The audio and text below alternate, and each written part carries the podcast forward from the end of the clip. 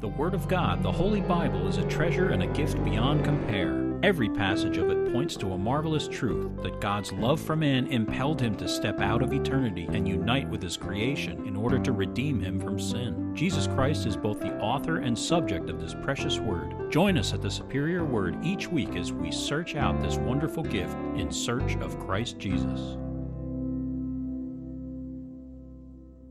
I got a question for y'all.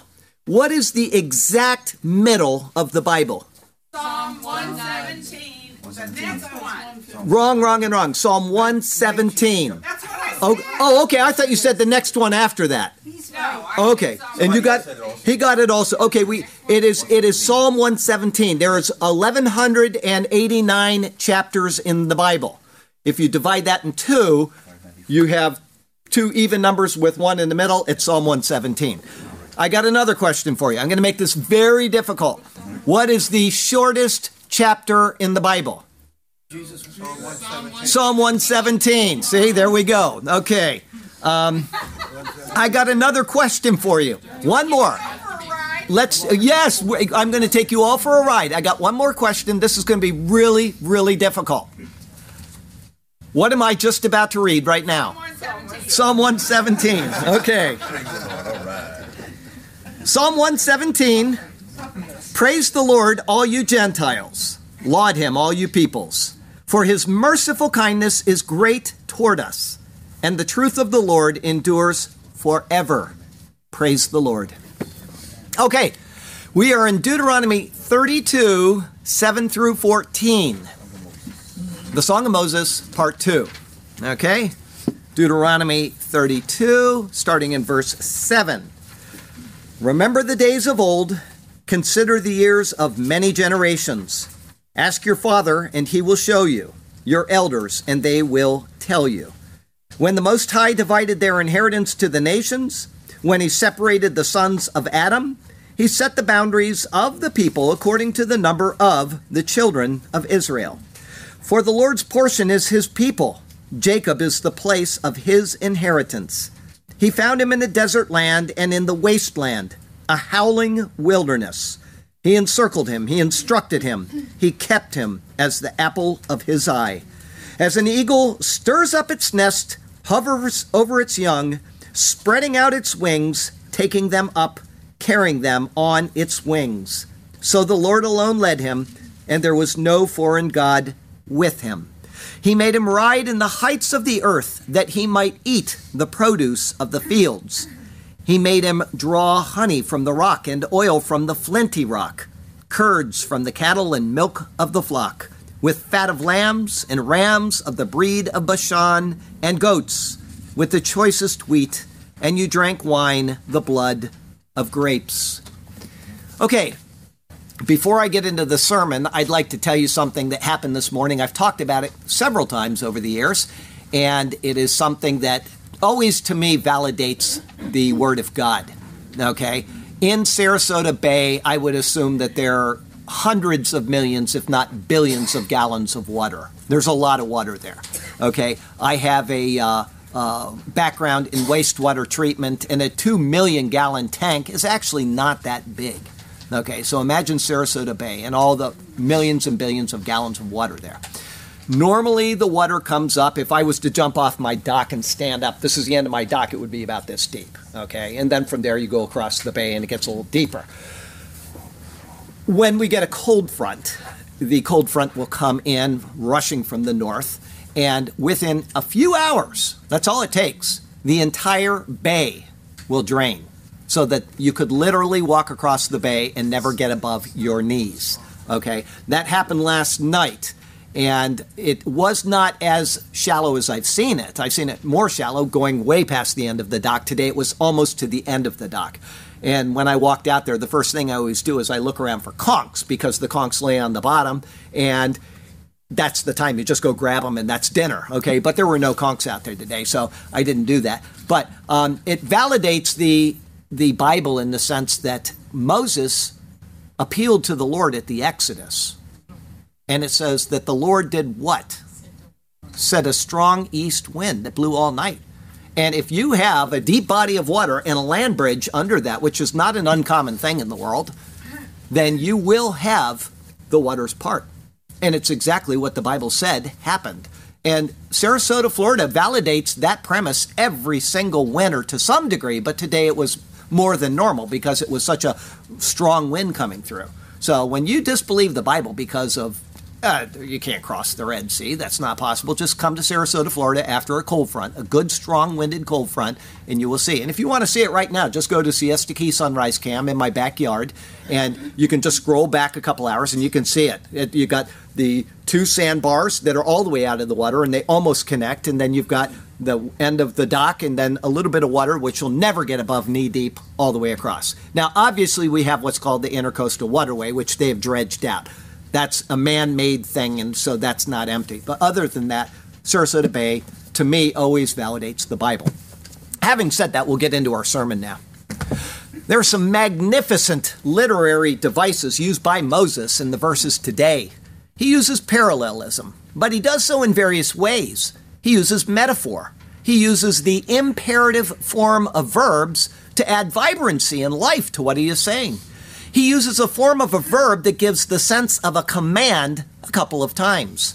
These and other such devices bring the passage to a state of animation that brings you directly into what he is saying, as if you are participating in what's happening. If you close your eyes as it is being read, you will be able to form mental images in this way, putting yourself directly into the life of Israel. Moses will also say something in verse 8 that leaves many guessing as to the intent. Because of variations in the source text of the verse, it is hard to know exactly what the true rendering is. Unfortunately, because of this, biblical sensationalists, that means people that take the Bible and make everything sensational, will take what is said and incorrectly apply it to shoddy theology they have developed elsewhere. It sells well, but it really isn't responsible theology. Our text verse comes from Galatians 3. For you all are sons of God through faith in Christ Jesus. For as many of you as were baptized into Christ have put on Christ. There is neither Jew nor Greek. There is neither slave nor free. There is neither male nor female. For you are all one in Christ Jesus. And if you are Christ's, then you are Abraham's seed and heirs according to the promise. Properly looking at terms that are used throughout Scripture, one can develop a right understanding of otherwise improperly developed themes, if one is willing to do so. But typically, people hear something, they stick with what they have been told, and would rather go down with the ship than adapt to what is evidently right as concerns that particular thought. When we get to verse 8, I will give my best analysis of what I think the true rendering is and why I think it is so. It doesn't mean I'm right, but there is a logical way to look at various source texts and come to a reasonable conclusion concerning the variations. The verse had to start with an original set of words. Attempting to figure out what they are will help us to consider other such changes in source texts as well. With this, we can begin to discern various agendas that are behind the manipulation of what is said. Sometimes a normal translational change is responsible. Sometimes it's a misunderstanding of what is being conveyed. Sometimes it may reveal a bias in thought. And sometimes such a change may be purposeful in order to hide something otherwise quite obvious. Take the New World Translation of the Bible, meaning the Jehovah's Witnesses Bible, and that is all over it, purposeful changes in Scripture. Or, as I will show you when we get to verse 8, the Masoretic text of 1034 AD, purposefully changed portions of Scripture to hide somebody. Guess who? Studying the Word is a lifelong pursuit. We should do so with all of our attention and diligence, and we should be careful to refrain from sensationalism. The reason for this is that sensationalism will draw our attention away from what is most sensational of all, Jesus. Let us remember this as we evaluate the Word. Great things are to be found in His superior Word. And so let us turn to that precious Word once again, and may God speak to us through His Word today. And may His glorious name ever be praised. I've got two thoughts for you today. The first is the calling of Israel. It's verses 7 through 9. In our evaluation of the song now before us concerning an outline, We first divided last week verses 1 and 2, which were set forth as an introduction of the song. Verses 3 and 4 proclaimed the perfections of Jehovah. And verses 5 and 6 provided a contrast as seen in the imperfections of Israel. Now, the next major division of the song goes from verses 7 to 14. They speak of the calling, establishment, and exalting of the nation. That thought is introduced with the words of verse 7. Verse 7, remember the days of old. Zekor yamot olam. Remember days antiquity. The verb is singular. It could be speaking of Israel collectively or as a directive to each person individually. Based on the poetic structure of the verse, I would say it is the latter. Each person is to remember. The word olam is a common one that has to be carefully translated to avoid confusion. The reason why I say this before I go on is the word olam is translated as forever or everlasting or whatever, depending on what translation you're reading. And some people will say, well, that says forever, and that means it's forever and ever, and they get a misunderstanding of what's actually being said in the Hebrew, because not every forever in the Bible is forever. That's correct. It speaks of time out of mind, either into the past or into the future. In this case, because it is defining the word remember, it refers to ancient days gone by. In some instances, it can speak of days completely out of mind, where there is no understanding of the reference at all. This is found, for example, in Micah chapter 5, when referring to the coming Messiah. But you, Bethlehem Ephratah, though you are little among the thousands of Judah, yet out of you shall come forth to me the one to be ruler in Israel, whose going forth are from of old, from olam, from everlasting. The very nature of the surrounding words calls forth the idea of someone who will come, but who had already existed for a period that cannot even be mentally grasped. So you have to take olam in the context of what is being said. However, the days that Moses now refers to are not unknowable. This is because Moses is specifically calling for remembrance. As this is the case, there is an oral or a written account of what occurred that is being called to mind. Thus, olam here is speaking of days that are knowable, but which reach out of the mind to the hearer only in the sense that they predate his personal existence. The record of those days is being called to memory as a tool for future instruction. That continues to be understood from the next words. Verse 7 continues, consider the years of many generations. Benu shenot dor vador. Mentally scan years, generation, and generation. I inserted the word mentally into my translation because that's what it's asking you to do, but there's not really a word that corresponds with what I'm trying to tell you. Whereas the verb in the last clause was singular, it is now plural. You all. The alternating use of the singular and the plural is a marvelous tool that Moses employs to captivate the collective mind of the audience as well as each individual mind within it.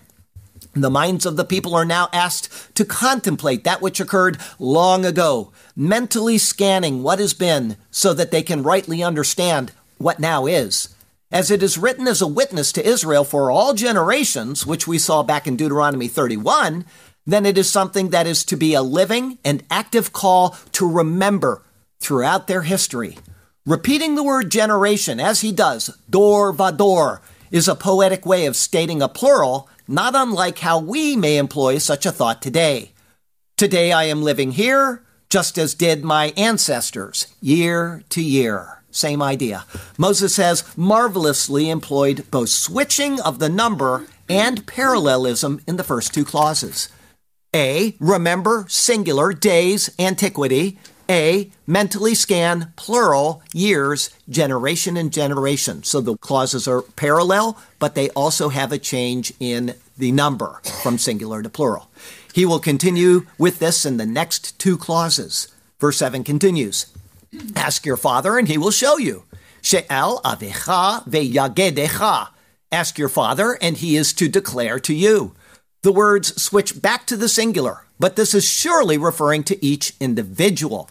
Each of you is to ask. Further, the verb of the response to the question is a jussive, which is a mood that expresses almost a command. In essence, when you ask, he is given the command to know and be able to then pass on what you have inquired of.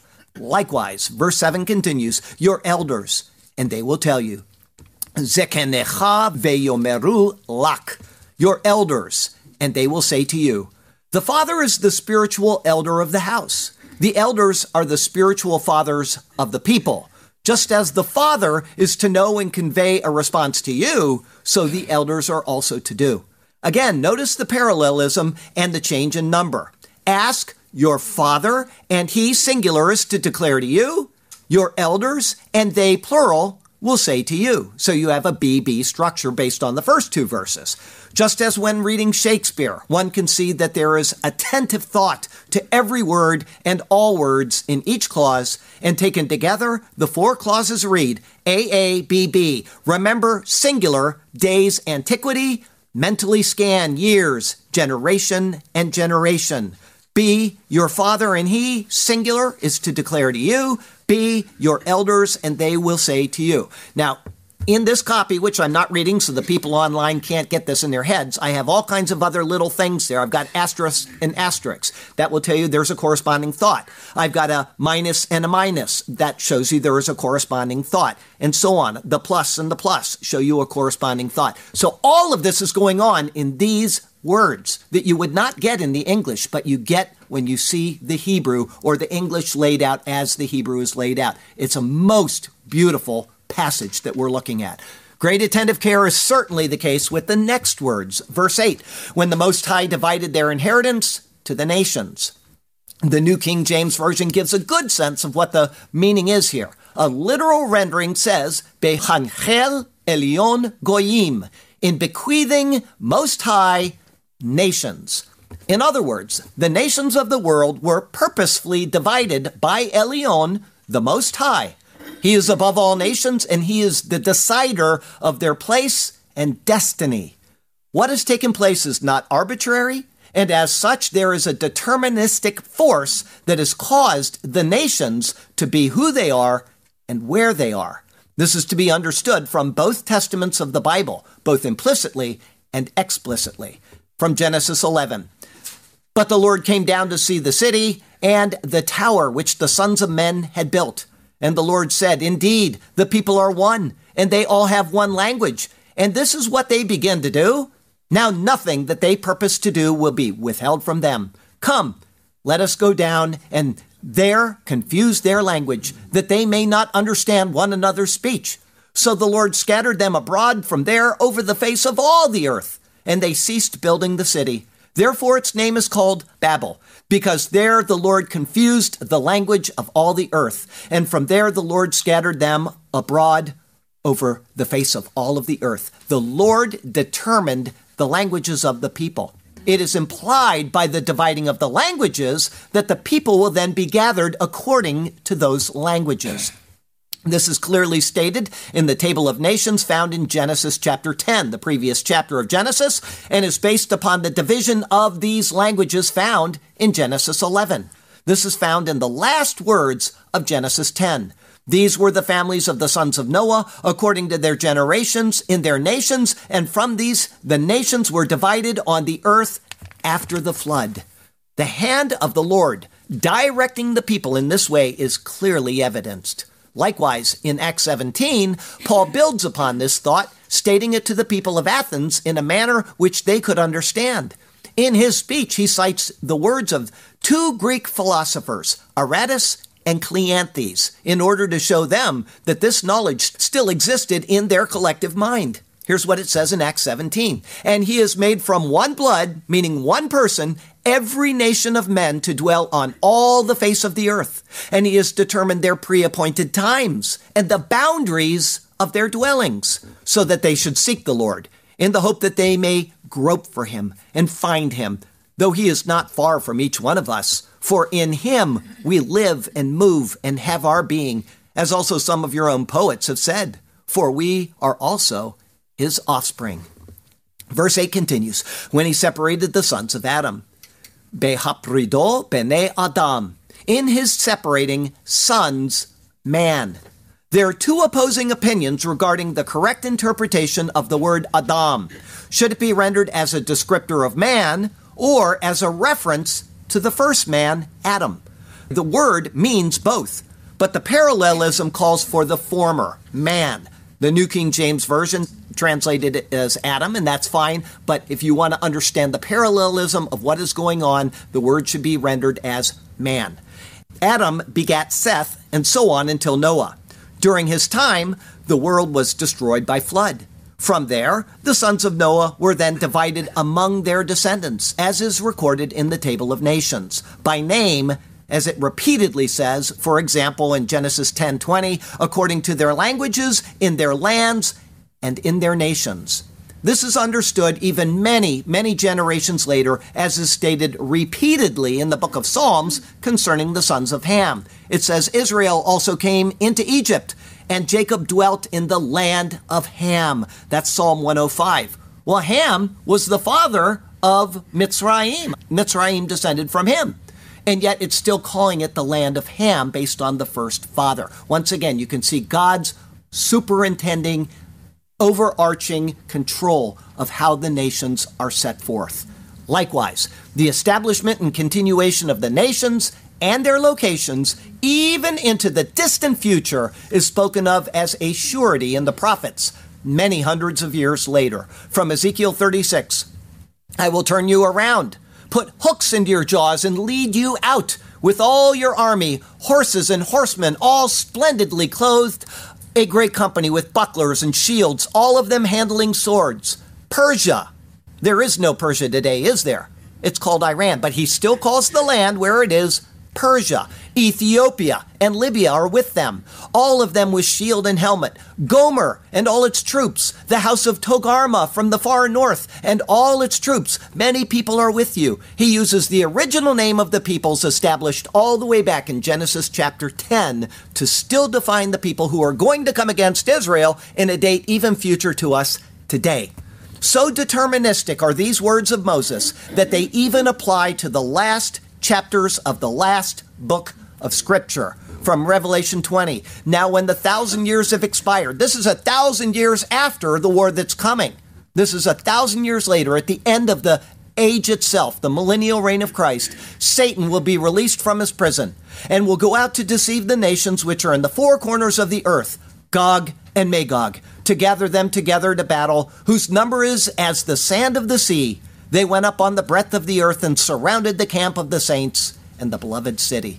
Even after the millennial reign itself, the same names are used to designate the same places that were originally designated all the way back at the beginning. Now, before we go on, a lot of people get confused about this because they listen to preachers that make stuff up. The Battle of Gog-Magog in Ezekiel 36 through 39 is not the same as the Battle of Gog and Magog in Revelation chapter 20. And I'm going to tell you how you can know this right now. It's because in Ezekiel chapter 36 through 39, it says that I will bring Israel and place them back into the land that has been long desolate. Everybody know that? Mm-hmm. Is the land going to be long desolate during the millennial reign of Christ? No. The millennial reign of Christ, they'll be filling the land for 1,000 years. It is not the same battle, and if anybody tries to confuse you, correct their theology. Even on the last page of the Bible, the nations are identified as individual entities. Here's what it says, last page of the Bible. And he showed me a pure river of water of life, clear as crystal, proceeding from the throne of God and of the Lamb. In the middle of its street and on either side of the river was the tree of life, which bore 12 fruits, each tree yielding its fruit every month. The leaves of the tree were for the healing of the nations. We're still going to have our national identities forever. If you were born as an African, you'll be an African forever. If you're born as a Persian, you'll be a Persian forever. Jesus Christ is the Christ of the nations. He's the Christ of the nations. The sons of man have been separated, and they will retain distinct natures even when all things have been restored to the perfection originally intended for humanity. Again, notice the structure of the clauses. It's an A-B structure. In bequeathing most high nations, plural, in his separating sons, plural, of man. It is in doing these things that the Lord has determined the groups of people. But in order for them to be groups, they need to be grouped. That is seen in the next words. Verse 8 continues, he sets the boundaries of the peoples. Yatsev gevulot amim. He establishes boundaries, peoples. The verb is another joseph. It's like a command. It is as if the Lord commands the establishment of the boundaries. He has determined how they will be placed, if they will be uprooted, and where they will go. Jeremiah confirms that this is solely at the direction of the Lord. Here's what he says in Jeremiah 18. Then the word of the Lord came to me, saying, O house of Israel, can I not do with you as this potter, says the Lord? Look, as the clay is in the potter's hands, so are you in my hand, O house of Israel. The instant I speak concerning a nation and concerning a kingdom to pluck up, to pull down, and to destroy it, if that nation against whom I have spoken turns from its evil, I will relent of the disaster that I thought to bring upon it. And the instant I speak concerning a nation and concerning a kingdom, to build and to plan it, if it does evil in my sight, so that it does not obey my voice, then I will relent concerning the good with which I said I would benefit. Okay, kind of a curiosity. I didn't even realize this until right now, but that was part of my 3-chapter morning Bible reading. So I read it once early this morning at about 3 o'clock, and now I'm reading it again. However, despite nations being destroyed before him, it is the Most High who defined their borders in a very purposeful manner, which is, verse 8 continues, according to the number of the children of Israel. Le mispar b'nei Yisrael, to number sons Israel. This is one of the most debated and argued over clauses of the entire song, and maybe one of them in the entire Bible. And it is a verse that is used and manipulated in order to justify rather poor theology. Two variant readings of it are, we just read one reading, here's another one, angels of God. Instead of children of Israel, it says angels of God. That would be the Greek translation of the Old Testament, and the Dead Sea Scrolls say angels of God. And then the Samachis and the Latin translation say sons of God. Okay, so we've got three choices here. Children of Israel, angels of God, sons of God. Which translation is correct is hard to know.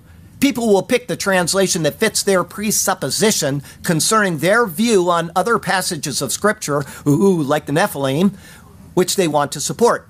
However, the Greek translation, the Samachis, and the Latin are all translated from Hebrew manuscripts. As this is so, the word God is probably likely.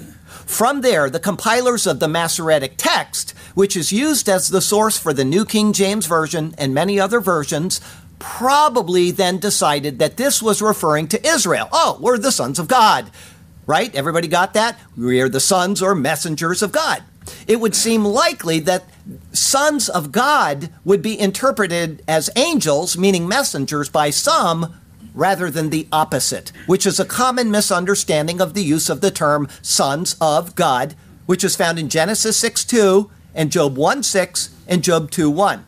As such, if I were to hypothesize, the true original would be le mispar b'nei Elohim, or to number sons God, meaning true believers in the Lord God, because Jesus calls the believers in the New Testament sons of God, and that is used all the way to the end of the Bible, sons of God when speaking of true believers of the Lord. And the people that support the Nephilim view that it's speaking of angels will take Job 1:6 and Job 2:1 and say, see, that proves that men slept with angels, when it doesn't prove anything, because Job is speaking about true believers in the Lord and not angels. Okay, so this is what's going on. People want to sell books, and so they write these things, and they get millions of books sold because they're changing something, and people love to read sensational stuff. Okay, it's not responsible. By doing this, by the Masoretes changing God to Israel to define themselves as the subject, by doing this, it would argue against the Christian belief that included them as sons of God. Everybody see that? The Masoretes come along and they say, we're the sons of God. The Christians have nothing to do with this, and so they change it to children of Israel. Okay, this is not an unimportant exercise in analysis, but it is a key point upon which a lot of other theology hangs. The Masoretic text has been purposefully corrupted in other areas to hide passages that clearly reveal the coming of Christ Jesus. So when you see in your Bible, "They pierced my hands and my feet," the Masoretic text does not say that. It says, "Like a lion, my hands and my feet." And when you go to Old King Jimmy Version and you read that it says, "Pierce my hands and my feet," that's because they went to another text because they know that the Masoretes had corrupted that to hide the crucifixion of Jesus. The same thing is true with Isaiah 53, where it says, "His soul shall see the light of life," when that's not in the Masoretic text because it's such an obvious and clear reference to the resurrection of Jesus Christ. Everybody see what's going on? So they changed sons of God to children of Israel to hide the fact that Christians are sons of God through faith. If my proposition is correct, and why would I be wrong, R-O-N-G, the words are actually stating that the nations are aligned as a tally of true believers in the Lord, something that would correspond to what is said in verse 21, and which Paul uses in Romans chapter 10 when referring to the Gentile believers. "They have provoked me to jealousy by what is not God. They have moved me to anger by their foolish idols." This is Moses' words that Paul is now citing of Israel in Romans 10. "But I will provoke them to jealousy by those who are not a nation. I will move them to anger by a foolish nation." This would also then correspond to the truth that there were Gentile believers in the Lord prior to the establishment of Israel, as is clearly recorded in the book of Genesis and in Job 1 and 2. The structure would then look like this. A, B. He establishes boundaries, peoples to number sons of God. Now, if I take all four of those clauses together, you'll see the parallel nature of these four verses. A, B, A, B. "In bequeathing most high nations, in his separating sons of man, he establishes boundaries, peoples to number sons of God." Now, take the A and read them together. "In bequeathing most high nations, he establishes boundaries, peoples." They're parallel thoughts. B, "in his separating sons man to number sons God." Everybody see the parallelism? Fits perfectly. If you look at it in the original Hebrew or in a direct literal translation, you will get the sense of what Moses is showing us, and it is unbelievable. And it also pretty much confirms what I just told you about all of the analysis on that particular issue. Obviously, though, Charlie Garrett is coming at this with his own presuppositions, but they are based on a rational and consistent analysis of the greater concepts that are found elsewhere in Scripture, not on a sensationalistic approach or one that denies that Messiah has come and has fulfilled what is prefigured in the interpretation of this otherwise really difficult verse. With that noted, Moses next says, verse 9, "For the Lord's portion is his people. Ki herlek Yehovah amo." For portion, Yehovah, his people. The words are all in the singular. The immediate context is obviously Israel. But being in the singular, it must include those who came before Israel, such as Enoch, Noah, Abraham, and so on, because they're all sons of God, right? They're all children of God. Also, it must include Job and the other sons of God who are noted in Genesis chapter 6 and in Job 1:6 and 2:1. As this is so, then it, by default, must ultimately be inclusive of anyone who belongs to the Lord. However, the next clause seems to deny this. Verse 9 continues, "Jacob is the place of his inheritance. Yaakov chevel nachalato." Jacob line his inheritance. The word chevel signifies a cord, a territory, a band, a line, and so on. It comes from chaval, meaning to bind or to pledge. Ultimately, it comes from a root signifying to wind tightly as a rope. So why would they say the place of his inheritance before I go on? Because that's how you used to measure things. You go out with a rope and you'd measure distance, and then eventually you would say, this is the land that belongs to Reuben. This is the land, because they're using these ropes. And you'll see that in Ezekiel and also later with a rod in the book of Revelation chapter 11. They use rods and ropes to measure things, and that's why they translated this as place. I want you to understand this because this is all really important information. A cord or a line is used to measure something, thus establishing a set number, a portion, an allotment, and so on. As such, the inheritance of the Lord is found measured in Jacob. It is speaking of the man, not the location where he will settle. That makes it seem that Jacob, who is Israel, meaning his descendant, is the sum total of the inheritance of the Lord. But there's no reason to assume that based on two things. First, Jesus descends from who? From Jacob. He doesn't descend from Ishmael. He doesn't descend from Esau. He descends from Jacob. And in him is found the joining of the Gentiles into what is given to Israel. That's why it's not speaking of the land, it's speaking of the line of his inheritance. The inheritance. Ephesians chapter 2. Therefore, remember that you, once Gentiles in the flesh, who are called uncircumcision by what is called the circumcision, meaning Gentiles as opposed to Jews, made in the flesh by hands, that at that time you were without Christ, being aliens from the commonwealth of Israel, the line of his inheritance, and strangers from the covenants of promise, having no hope and without God in the world. But now in Christ Jesus, you who were once far off have been brought near by the blood of Christ. There is, therefore, no reason to assume that what Moses says now excludes any outside of Jacob in the absolute sense. Rather, the line of Jacob encompasses those who come to Christ by faith. This can be seen in how the verses are set in parallel. For A, portion Jehovah his people. B, Jacob, line his inheritance. Jacob defines the parameter of who the Lord's people are because Messiah comes through Jacob. As I said, not through Esau, not through Ishmael. And so secondly, this must be because Abraham, for example, is clearly one of the Lord's people, and yet Jacob descends from him, not the other way around. There is an immediate context, and there is a greater context that must be inferred. With that in mind, the call of Jacob is next referred to by Moses. There is no other God, I know not one. Search in the highest heavens, and there will be only me. Seek throughout the earth until your days are done, and no other God shall you see. I alone am the Lord your God, and I alone led you in those early days. Out of a howling, a wasteland, you did trod. Therefore, you shall commit yourself to me always. Trust in me, and I will give you rest. I will lead you on soft paths, lush and green. In your soul, you shall be forever blessed, because you have had no other gods. To you, only I am seen. Our second thought today, the establishment and exalting of Israel. It's verses 10 through 14. Verse 10, he found him in a desert land. The verbs here and in the verses to come are in the imperfect, producing a state of vividness. Yimtsaihu be'eretz midbar. He finds him in a land, a wilderness. You can see it finds. It's not he found him. It's he finds. It's going on. It is as if a movie is playing while Moses describes what is occurring as it happens. Hosea was probably thinking of these words when he wrote his words from Hosea 9. I found Israel. Like grapes in the wilderness, I saw your fathers as the first fruits on the fig tree in its first season. Now Moses proceeds. Verse 10 continues, and in the wasteland, a howling wilderness.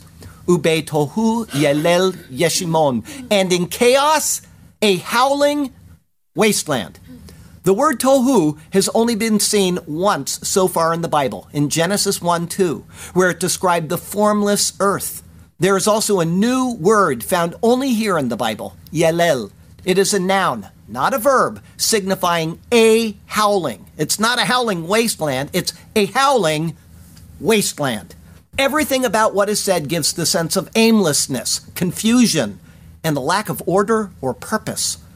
But then, verse 10 continues, he encircled him, he instructed him. Yaso vevenhu yevon nehu. He encompasses him, he educates him. The first verb is savav. It can mean to turn about, go around, or encircle. As such, it could be the Lord is leading him around or that he is personally encompassing him. Encompassing would form proper parallelism. The words speak of the event with a sense of stability or purpose. The chaos is ending. The second verb is bin. It means to discern. As such, it is more than instruction, which may or may not take hold. Rather, it is instruction that leads him to discernment. Thus, he educates him is the intent. There is no longer a chaotic state, a howling, but a reasoned understanding. And more, verse 10 continues, he kept him as the apple of his eye. Yitzarenhu ki yishon eno. He guards him as little man, his eye. It is a marvelously poetic way of describing the pupil. The word ishon is a diminutive form of ish, meaning man. Thus it is the little man. Being in the Lord's eye, it signifies his pupil. The sense is that as one will guard his pupil from any harm, so the Lord guarded Israel with the same intensity. The four clauses form two parallel ideas. There is what is lost and what is unknown being replaced with safety and education. And there is insecurity and a lack of definition, which is replaced with security and intent. Taken together, the four clauses appear thus, A, B, B. He finds him in a land, a wilderness, and in chaos, a howling wasteland. He encompasses him. He educates him. He guards him as little man, his eye. Everybody see the parallelism? Look at all the little things I put in there, and you'll see all of the beauty of what Moses just penned for us. Moses next continues with the calling, verse 11.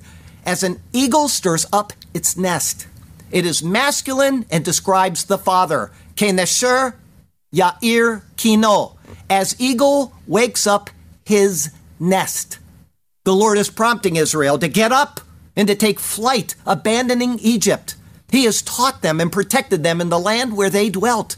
He has guarded them and kept them while destroying their enemies. Now it is time to fly from that nest. Verse 11 continues, hovers over its young. Al Gozala Yerachef. Over his young, he flutters. The word gozal, or young bird, was seen in Genesis 15:9 in the first song of Moses. It is now seen for the second and last time in the Bible. The word rahaf has only been seen in Genesis 1, verse 2, where the Spirit of God moved over the waters. The Spirit of God brooded over the waters, preparing the creation according to his wisdom. Here the Lord broods over his young, preparing his people according to his wisdom. Moses is surely tying the preparation of the world for man to his preparation of Israel for being his people. In other words, everything is looking forward to the coming of Jesus Christ, from the creation itself to the establishment of Israel to the coming of Christ. It is all about him. When they are ready, he is, verse 11 continues, spreading out its wings, taking them up. The object is singular, not plural. One young is taken, not them, one. Yiprosh kenafa yika chehu. Spreads his wings, he takes him. It is Israel who is taken up and brought forth from the nest. Can everybody see how important it is to not mistranslate these? They're saying them, and anyone would think, oh, he's taking all of his young out of Egypt. It's not it. He's taking one of his young, Israel, out of Egypt. The imagery is marvelous as the father cares for his young. Verse 11 continues, carrying them on its wings. Again, it is singular. Yisaihu al Efrato. He lifts him up on his pinions. It is a new and different word than wings of the previous clause. Evra. It signifies the pinions of the bird that the young can cling to. The young need do nothing but enjoy the ride. The idea is similar to that expressed in Exodus 19. Here's what it said there. And Moses went up to God. And the Lord called to him from the mountain, saying, thus you shall say to the house of Jacob, and tell the children of Israel, you have seen what I did to the Egyptians, and how I bore you on eagle's wings and brought you to myself. Notice the new structure for this verse, which forms an A-A-B-B set of parallels. A, as eagle wakes up his nest. A, over his young, he flutters. B, spreads his wings, he takes him. B, he lifts him up on his pinions. Oh, it's so beautiful to see. Moses pulls out every literary tool he has available in his store of poetical devices in order to delight the senses of his audience. Next, verse 12. So the Lord alone led him. Yehovah bedad yanchenu. Yehovah alone, he leads him. The imperfect verbs continue, providing a vivid sense of action to the mind. The words now speak of the actual Exodus, while the pillar of fire and cloud went before Israel as they departed. Here's what it said in Exodus 13. So they took their journey from Sukkot, encamped in Etam at the edge of the wilderness, and the Lord went before them by day in a pillar of cloud to lead the way, and by night in a pillar of fire to give them light, so as to go by day and night. He did not take away the pillar of cloud by day or the pillar of fire by night from before the people. In this state of being led by Jehovah, Moses further says, verse 12 continues, and there was no foreign God with him. Ve'imo el nakar, and no with him, capital, God foreign. The him refers to the Lord, not to Israel. No other God aided him as he led his people out. As such, Albert Barnes wisely states, the Lord alone delivered Israel. Israel, therefore, ought to have served none other but him. Moses, still pulling out literary devices, provides a contrasting parallel in this verse, A-B structure. Jehovah alone, he leads him, and no with him, God foreign. And you can see the corresponding words, Jehovah alone and no with him. There you go. With the calling complete, Moses moves to the future of where they are right now, speaking of the establishment of Israel in the land. Verse 13, he made him ride in the heights of the earth. Yarkibehu al bamote aretz. He makes him ride upon high places, earth. The idea is that of the Lord causing Israel to subjugate the land, allowing them to take possession of it. The expression is explained in Amos and Micah, where the same words are used. Amos 4:13, for behold, he who forms the mountains and creates the wind, who declares to man what his thought is and makes the morning darkness, who treads the high places of the earth, the Lord God of hosts is his name. And then from Micah 1:3, for behold, the Lord is coming out of his place. He will come down and tread on the high places of the earth. Ultimately, this then looks to be the Lord himself subduing the earth, but immediately it speaks of Israel doing so. In the subjugation of the land, Israel can then occupy and enjoy its plunder. Verse 13 going on, that he might eat the produce of the fields.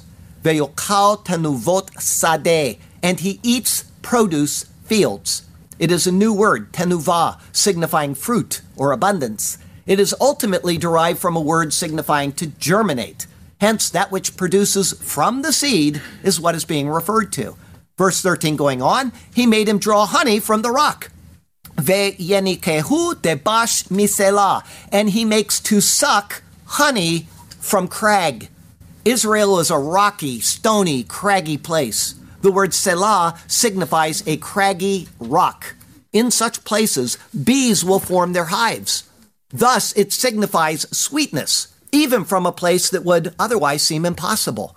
Despite this as a literal occurrence, debash, or honey, is equated to the word of God in Scripture. Here's what it says in Ezekiel 3. And he said to me, Son of man, feed your belly and fill your stomach with this scroll that I give you. So I ate, and it was in my mouth like honey and sweetness. The word selah, or craggy place, is metaphorically used to refer to who? To the Lord at times. Psalm 18, the Lord is my Selah, my rock and my fortress and my deliverer, my God, my strength in whom I will trust. As such, one can infer that this metaphorically can speak of Israel drawing out the word of God from the Lord when in the land given to them. A very suitable analogy. Verse 13 going on, and oil from the flinty rock. Veshemen mi chalmish tsur, and oil from flinty rock. This is certainly referring to the growth of the olive trees, even out of hard, flinty rock. Their roots entwine with the rocks, providing them with a stable, enduring foundation. Also, the moisture that results from the changes in temperature causes condensation, which is used to feed the tree. Thus, oil is produced from the flinty rock. However, there is another metaphor being conveyed here. Oil in Scripture speaks of anointing, and thus the presence of the Spirit. And the tsur, or flinty rock, is equated to the Lord even 5 times in this chapter, such as Deuteronomy 32:4. He is the rock. His work is perfect. For all his ways are justice, a God of truth and without injustice. Righteous and upright is he. As such, it is a metaphor for the coming forth of the anointing of the Spirit from the Lord, something that would occur in and among Israel. In this verse, we have a new structure where the first clause leads to the resulting second thought and then to the subordinate clauses. The first thought, he makes him ride upon high places earth, and that results in a subordinate clause, and he may eat produce fields, and that results in another subordinate clause, and he makes to suck, breaking up into two more clauses, honey from crag and oil from flinty rock. If you see it laid out, it'll make sense to you. The words of the next verse continue to reveal the delights to be obtained from having entered and subjugated this beautiful land that is provided by the Lord. Verse 14, curds from the cattle and milk of the flock. Chemet bakar vechalav tzon. Curd cattle and milk flock. The curd signifies milk that is in a partially solid or solid state, such as in thick cream or even butter. It, along with honey, is expressly stated to be what Messiah will be nourished on. Isaiah 7, therefore the Lord himself will give you a sign. Behold, the virgin shall conceive and bear a son, and shall call his name Emmanuel. Curds and honey he shall eat, that he may know to refuse the evil and choose the good. The curd is then complemented with the fresh milk of sheep. In Scripture, milk is equated to the word as well. From 1 Peter, therefore, laying aside all malice, all deceit, hypocrisy, envy, and all evil speaking, as newborn babes, desire the pure milk of the word, that you may grow thereby, if indeed you have tasted that the Lord is gracious. Moses also notes, verse 14 continuing, with fat of lambs, im chelev karim, with fat lambs. Fat is a metaphor for abundance and health of life. The word to describe the lambs is one that signifies them being full-grown and plump. The picture is one of complete abundance and prosperity. Along with that, verse 14 continues, and rams of the breed of Bashan and goats. Ve'elim b'nei Bashan ve'atudim, and rams, son of Bashan, and goats. The type of rams, elim, signifies strength. Bashan is an area especially noted for its livestock. As such, it indicates the finest of animals in the very best of condition. The atudim, or rams, signify those that are full-grown. The word comes from atad, signifying to be ready. Thus, they are perfectly suited for the finest of meals. And yet there is more. Verse 14 continues with the choicest wheat. Im chelev kilyot chita, with fat kidneys wheat. The fat around the kidneys is the purest of fat. It is the fat that was removed from the animal and burnt upon the altar in the sacrifices of Israel. If you remember that in the sermons, it pictured Christ in its own unique way. The fragrance of that fat going up to the Lord in the offerings. The kidney is that which signifies the mind and reasoning in the Bible. These are then used as descriptors of the wheat, it being the very finest of all wheat, being large and with a germ that is exceedingly healthy and ready to burst forth. With this abundance noted, Moses provides one more note in this verse to close us out today. It is stated in the form of an address. Verse 14 finishes with, and you drank wine, the blood of the grapes. Vedam enav tishteh chamer, and blood grape, you drink wine. In this is a word found only this once in Scripture, chamer, or wine. It comes from a word signifying to ferment. As such, this is a poetic way of saying that the wine is fermented and pure. Like blood, it is unmixed. The structure must be considered with the previous verse. Although I'm not a poetic specialist, I would think that this is how the two verses are presented by Moses. And if someone here has a better way to present them, mail it to me with a $10 evaluation charge, okay? He makes him ride upon high places, earth, subordinate, and he may eat produce fields. And then it has an asterisk. And he makes to suck, and then subordinate, honey from crag and oil from flinty rock, and then another asterisk, curd cattle and milk flock, and then subordinate to that with fat lambs and rams, sons of Bashan, and goats, and then another asterisk, with fat kidneys wheat, and an asterisk, and blood grape, you drink wine. Go home and look at it and tell me if I got that right. In these verses, there are both shadows and hints of the Messiah, as well as that which he provides to his people. There is food for the young, there is food for the mature. There is drink for the young, and there is drink for the mature. There is that which strengthens the weak to grow, and there is nourishment for the mature to be sustained. It is a beautiful reflection of what is found in Christ and in His Word. This is what Israel was provided for their physical lives, both for continuance and for enjoyment. And it anticipates that which is for believers in God's Christ for our growth, nourishment, and enjoyment as well. We will see how Israel will fare with these blessings in the verses ahead, and we should contemplate how we will fare as we receive or ignore our spiritual blessings. The Song of Moses speaks of realities concerning the future of Israel in a poetic fashion, but it also speaks of things that we can both reflect on and receive in our life before God. But just as important as this, the song conveys to us ideas and concepts that will help strengthen our understanding of all of the rest of Scripture in various ways. It will illuminate the errors and the follies of Israel, and yet it will also illuminate the unceasing faithfulness of the Lord towards them, despite that. Let us thank God that He will treat us in the same faithful manner when we are called by Him. The Lord will give us abundance and blessing as we live for Him, and He will chasten us as we fail to do so. But the Lord has never cast off Israel, and He will faithfully keep us to the end as well. This is the greatness of God towards His redeemed. Amen. Let us keep this in mind and hold fast to that. But let us also not test Him as Israel was prone to do. In this, we will remain in the sweet spot of being always on His favorable side. But we can't be on His favorable side unless we know Him personally. And the only way we can do that is by picking up this word and reading it and thinking on it and contemplating it after we have been told about Jesus. Jesus is the focal point of this entire word from Genesis 1:1 all the way to the very end of the Bible. It's all speaking about Jesus and His coming in the form of human flesh in order to redeem us from our sins. Includes Israel's lesson under the law, which we're going to really start to get into next week. We've already seen it 10 million times in the book of Deuteronomy. We're just going to see it again. Moses is so frustrated when he's going through these verses that it's just going to be amazing that he didn't just pop at them. The Lord told me you're going to do these things, and I'm sitting here telling you in advance, and you do them anyway.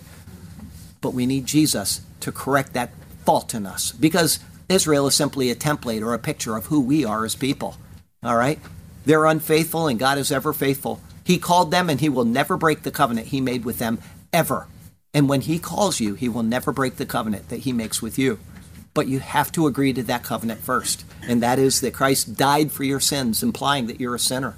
That is that Christ was buried, meaning He was really dead, and that your sins went into the grave with Him.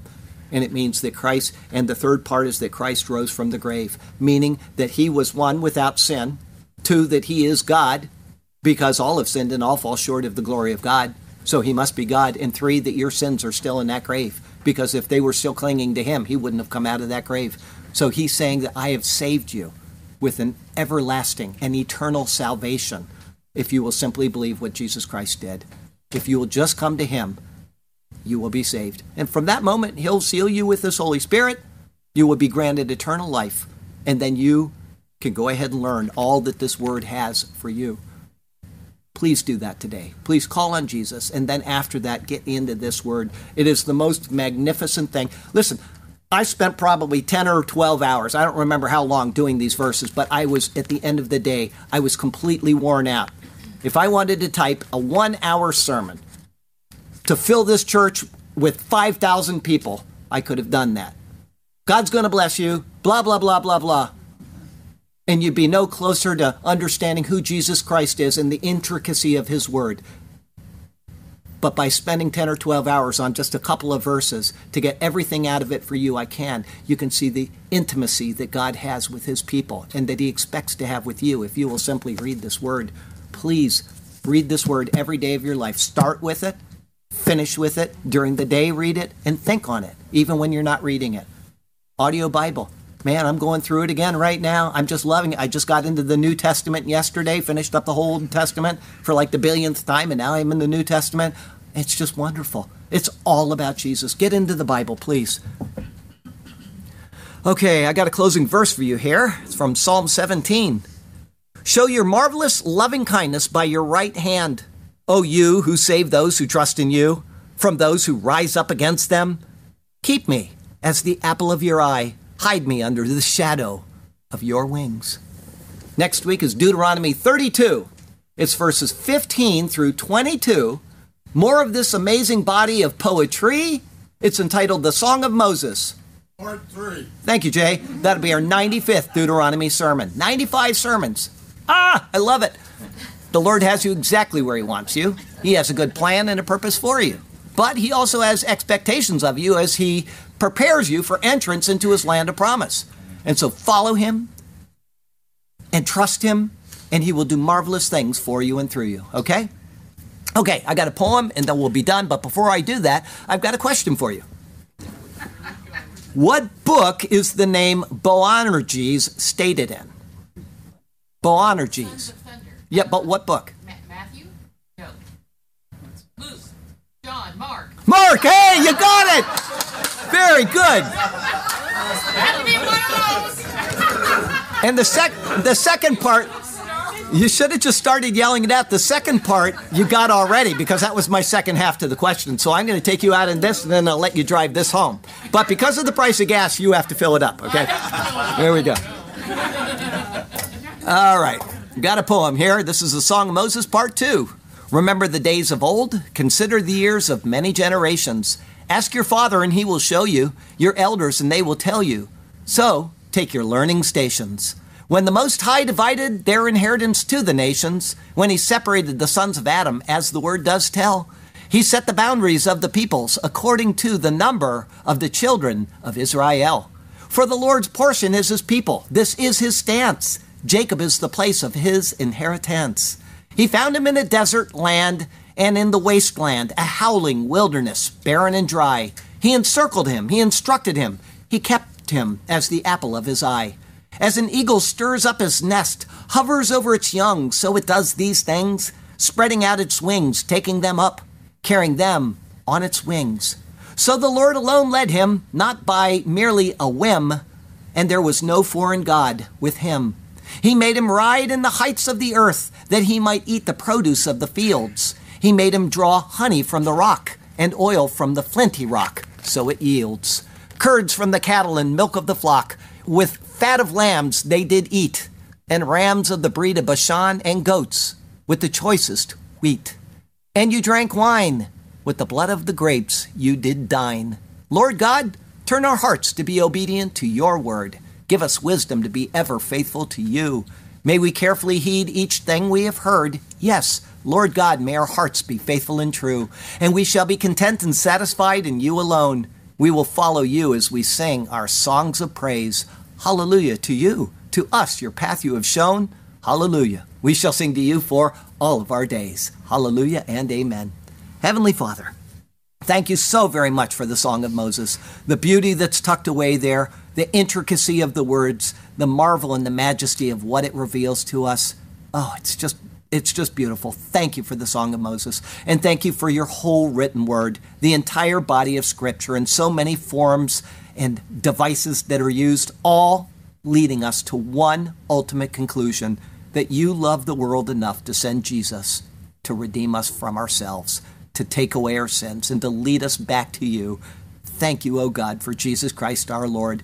How precious it is to dwell in His name. And Lord, we thank you for the rain we got yesterday. And what a blessing. Thank you so much. We love you, we praise you, and we exalt you, and we do so in Jesus' name. Amen.